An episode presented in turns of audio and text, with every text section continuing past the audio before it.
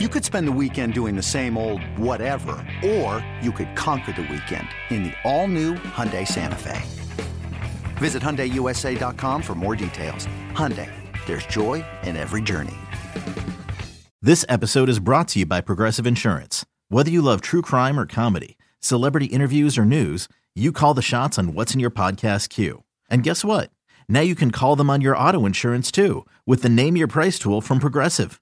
It works just the way it sounds. You tell Progressive how much you want to pay for car insurance, and they'll show you coverage options that fit your budget.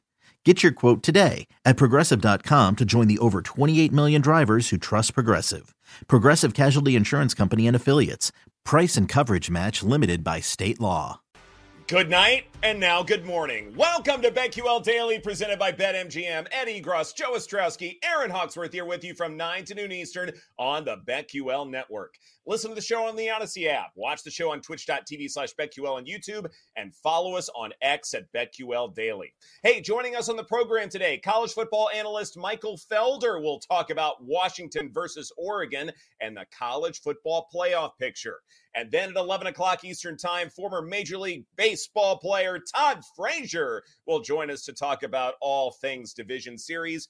But first, we have to react to last night's exciting matchup on Monday Night Football between the Packers and the Raiders. The Packers do not cover the plus one and a half. Instead, it's the Raiders winning this one 17 to 13. This game went all the way under the total of 46. Jakobi Meyers got his first touchdown. And if you bet on that, 13 to 1 was the payoff there. But Joe, among all of the really exciting things that happened on Monday Night Football, what stood out to you? Yeah, and hearing Joe Buck's voice as we are now in the divisional round of the MLB playoffs, I wish he was calling baseball. You know, especially after Yeah, a boring game like last night, like he would bring that little extra something as I hear his voice after you know in base in October. I'm like, oh, I wish he was. We'll see you tomorrow night. Like he was so darn good at it. But anyways, uh, yeah, that was pretty boring, but I liked it because the, the under was clear. It was it was clear and easy. I mean, it was uh, not much of a sweat there. So the Raiders end their three game skid, and the questions that I had when certain numbers were looking good early on for Jordan Love, I'm like, oh yeah, that's why those metrics were looking poor for him, and we're starting to see it.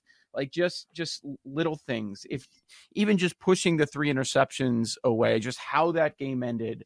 Dude, you got a timeout in your pocket. You got 45 seconds on the clock. It's third and 10. You don't need to throw it up for grabs in the end zone.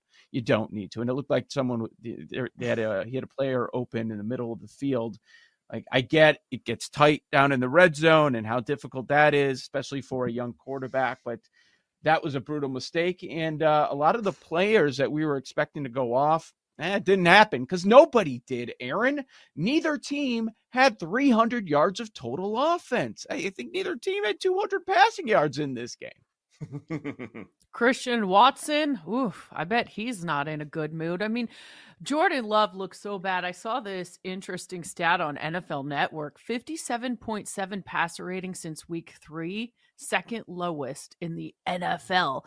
So I guess for uh, the Packers, you could say the bye coming at a good time. They need to figure some things out and figure it out quick. But when they come back, I don't think the schedule's too bad. You got Broncos, Vikings, Rams. Maybe they can be in some of those games. But they're still the Packers. I mean, they lost to the Raiders last night. You know what I mean? Like the schedule can open up, but what what are you? You know, What like is that's- Right. LaFleur doing? Yeah, I Lose a game like that, what are you this meant for? Yeah. if if there is any kind of silver lining, it might be who else is in that division. Maybe there's a team that is no longer in contention. We'll get to that in Mhm. just a bit. But to me, Yeah. the game plan here was simple. Maxx Crosby wreaking havoc. He certainly did enough of that. So hopefully you guys tailed my advice on getting a sack there and betting on that. But the big thing with Jordan Love is at the start of the season, he was really good at those like intermediate to deep passes, even without Christian Watson, who was pretty good at that. But the Raiders largely took that away. And when it comes to passes from 10 plus air yards, one of eight, 77 yards, three interceptions. Oh dear Mhm. goodness, this is not good. Christian Watson, three three catches, 91 yards. Love was successful early by airing it out, but if that's not going to be there, that's largely his MO. That's what's supposed to make Jordan Love special is his ability to get ahead of the sticks, and that hasn't happened as of late. And because of it, this Packers offense has been just downright anemic, and something needs to change for them to be in contention. So we'll see what happens as far as that's concerned. But we got to get to some big news uh, elsewhere in the NFC North. And that mm-hmm. is that Justin Jefferson is going to injured reserve with a hamstring injury, meaning he will miss at least four games. He could miss more than that. And of course, the Vikings have the Bears coming up. So that's a big deal. But Joe, when you hear this news, what are the short term consequences? And are there, hint, hint, wink, wink, long term consequences with Justin Jefferson being out?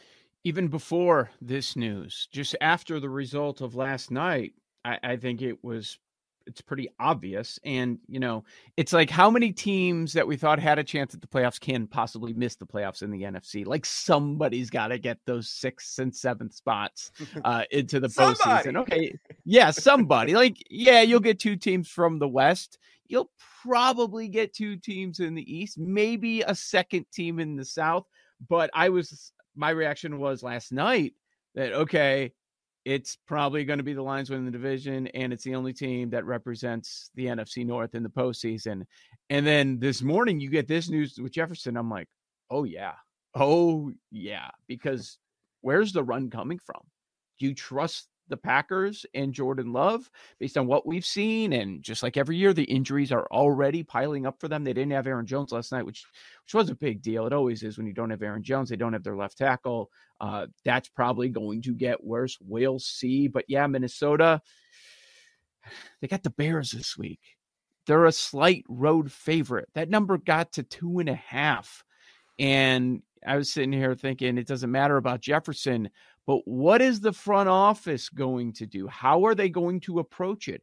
Everyone believes this is the last stand for Kirk Cousins. Now you've got Justin Jefferson going on IR.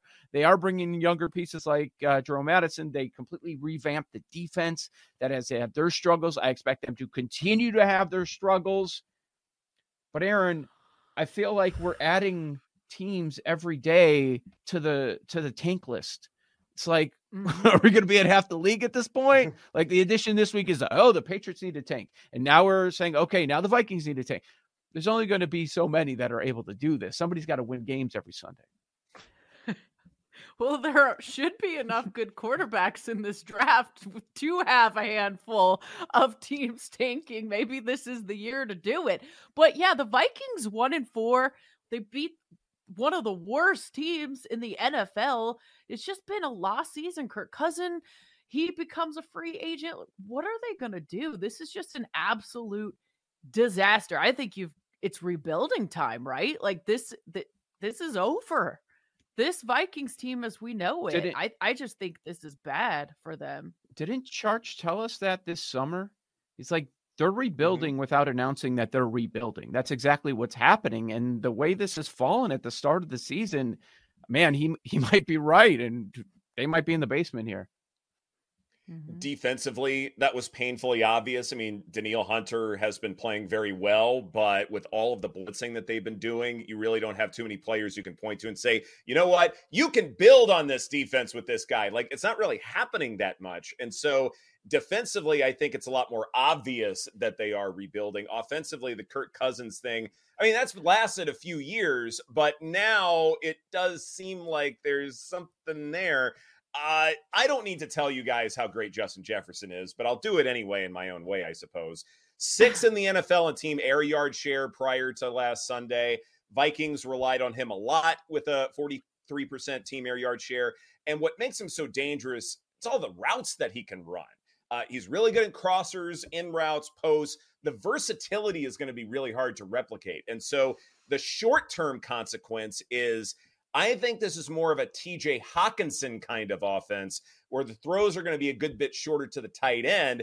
And he's probably the guy you want to tail when it comes to prop bets and things like that. And why the Vikings will be in contention against the Bears and why that game will be close is because I'm expecting a bit TJ Hockenson kind of a game. But that to me is how the mm-hmm. offense is going to go. Whatever happens with Jordan Addison, like it's he's not the next man up. It's Hockenson carrying a bigger. That's what will happen with this Vikings offense in the short term. In the long term, though, would you love to see Kirk Cousins in a Jets uniform? Come on, let's go. I'd love to see that happen. Waive that no hmm. trade clause and make it happen, Joe. No. no. I would not. No. no. Wait, no, why why would I love to see that? Come on. no. No. yes. I, Every day we're gonna say, "Oh, this is the new team that Kirk Cousins." What what do you have to give up to get mm-hmm. Kirk Cousins for for a Kirk Cousins rental? We always have this conversation in baseball. What do you have to yeah. give up right now? Jeez, I don't know. Good question. Like, what are you doing uh, with him? You're the Jets. You bring in Kirk Cousins. What are your expectations? It better be Super Bowl because I'm not giving up sure. assets for a Kirk Cousins rental. You got Aaron Rodgers sitting there for next year. But I mean, there are defensive players that the Vikings can build around, like who they are. I mean, you're not going to give up like Sauce or Quinnen, someone like that. But no, no, you're giving I up picks. You're giving up picks. Right, you're How giving up picks, picks. And, and, what they yeah. I I haven't really put a trade machine together uh, to know, but still, I I, I, think it's something that you ought to look into. I mean, given given the state of the Bills right now, having two losses already, and you're having some key injuries there. The Dolphins have a couple of injuries that we'll get into a little later. I this division is still winnable to me. I don't mm-hmm. think the Jets are that far off, and they clearly have a Zach Wilson problem. So I feel like you got to do something. Did you give up a give up for a rental for a Cousins rental?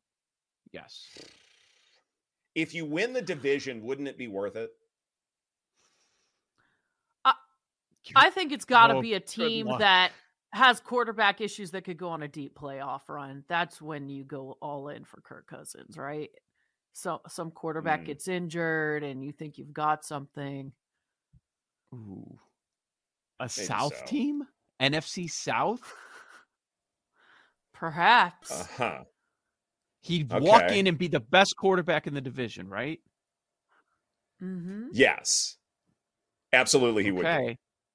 Yeah, and if you think you can be, I mean, you're not going to get a buy, but you, but you would likely win the division. You become the favorite. Mm-hmm.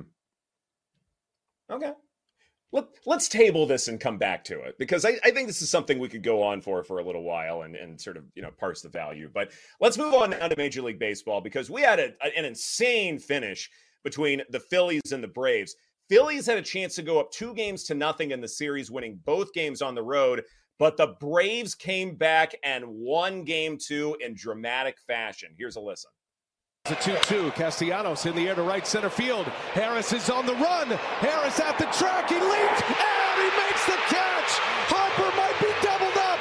The throw gets away. The throw to first. It's over. It's over. Harper never tagged. He couldn't get back. And it's a double up to end game two. Wow. What a fantastic call by Brian Anderson there. Nick Castellanos' fly ball would have been a home run in five Major League Baseball ballparks. Instead, it turns into a defensive gym. Bryce Harper looked like he thought the ball would go over his head, so he strayed a little too far from first base. And then it became a double up, and that ends the ball game as the Atlanta Braves take game two. The series is tied at one game apiece. Uh, Kiley McDaniel wrote this down, uh, Joe, that I found fascinating. The first 8 5 3 double play in postseason history. And what a time to have that happen. So, uh, I mean, where do we focus? The unreal play by Michael Harris, the terrible decision by Bryce Harper, or was it? Or, you know, in my mind, what was no, underrated? Not what, a bad decision by Harper. Took a shot. Had to do it. Like that took two perfect to? throws too. No, but okay, but where exact No, no, they missed. It got by the cutoff, man. It wasn't. Per- that whole thing wasn't perfect. The, but I mean, like the second, the throw to first was perfect. You Well, gotta that's where I score if that drops. If that if he true. like crashes into the wall and it hits the Oh. ground, but the right fielder's right there, he's got to score on that. He's got to go. I, I have no but problem where with that. where was he? Where was he when it landed? When it uh, landed? what halfway between second and third? Yeah, I mean, he was he had Yeah. already rounded second. yeah. he scored oh, easy way if it's past down. second. Right. That's that's that's my question. I don't have a problem with That- him rounding second, but as far as he was past second, Mhm. for it trickles past the cutoff man, and he's like still like you know he's not even close to first base. It's not even close. What a heads up play by Austin Riley though. That's Yeah. where I was going. Yes. Like the, the Riley part of that was phenomenal. He was the MVP of the game, even though people are going to kill Harper, people are going to praise Harris. Riley offensively with the homer, that move there to be there and pick it up flawlessly, fire it over, perfect throw. That part was the highlight to me, but a lot of things had to happen there. That was an unbelievable finish. We're this close to talking about the Braves and Dodgers being down 0-2 today. Riley out of position, but still fantastic, as you mentioned. And you also mentioned the Dodgers being down two games to nothing. The Diamondbacks won four to two. A lot of baseball that we will get into later in the program. But in the meantime, this is BetQL Daily presented by BetMGM. Coming up next is Joe Burrow back. Does that mean the Bengals are now offering value in the futures markets? That's right here on the BetQL Network.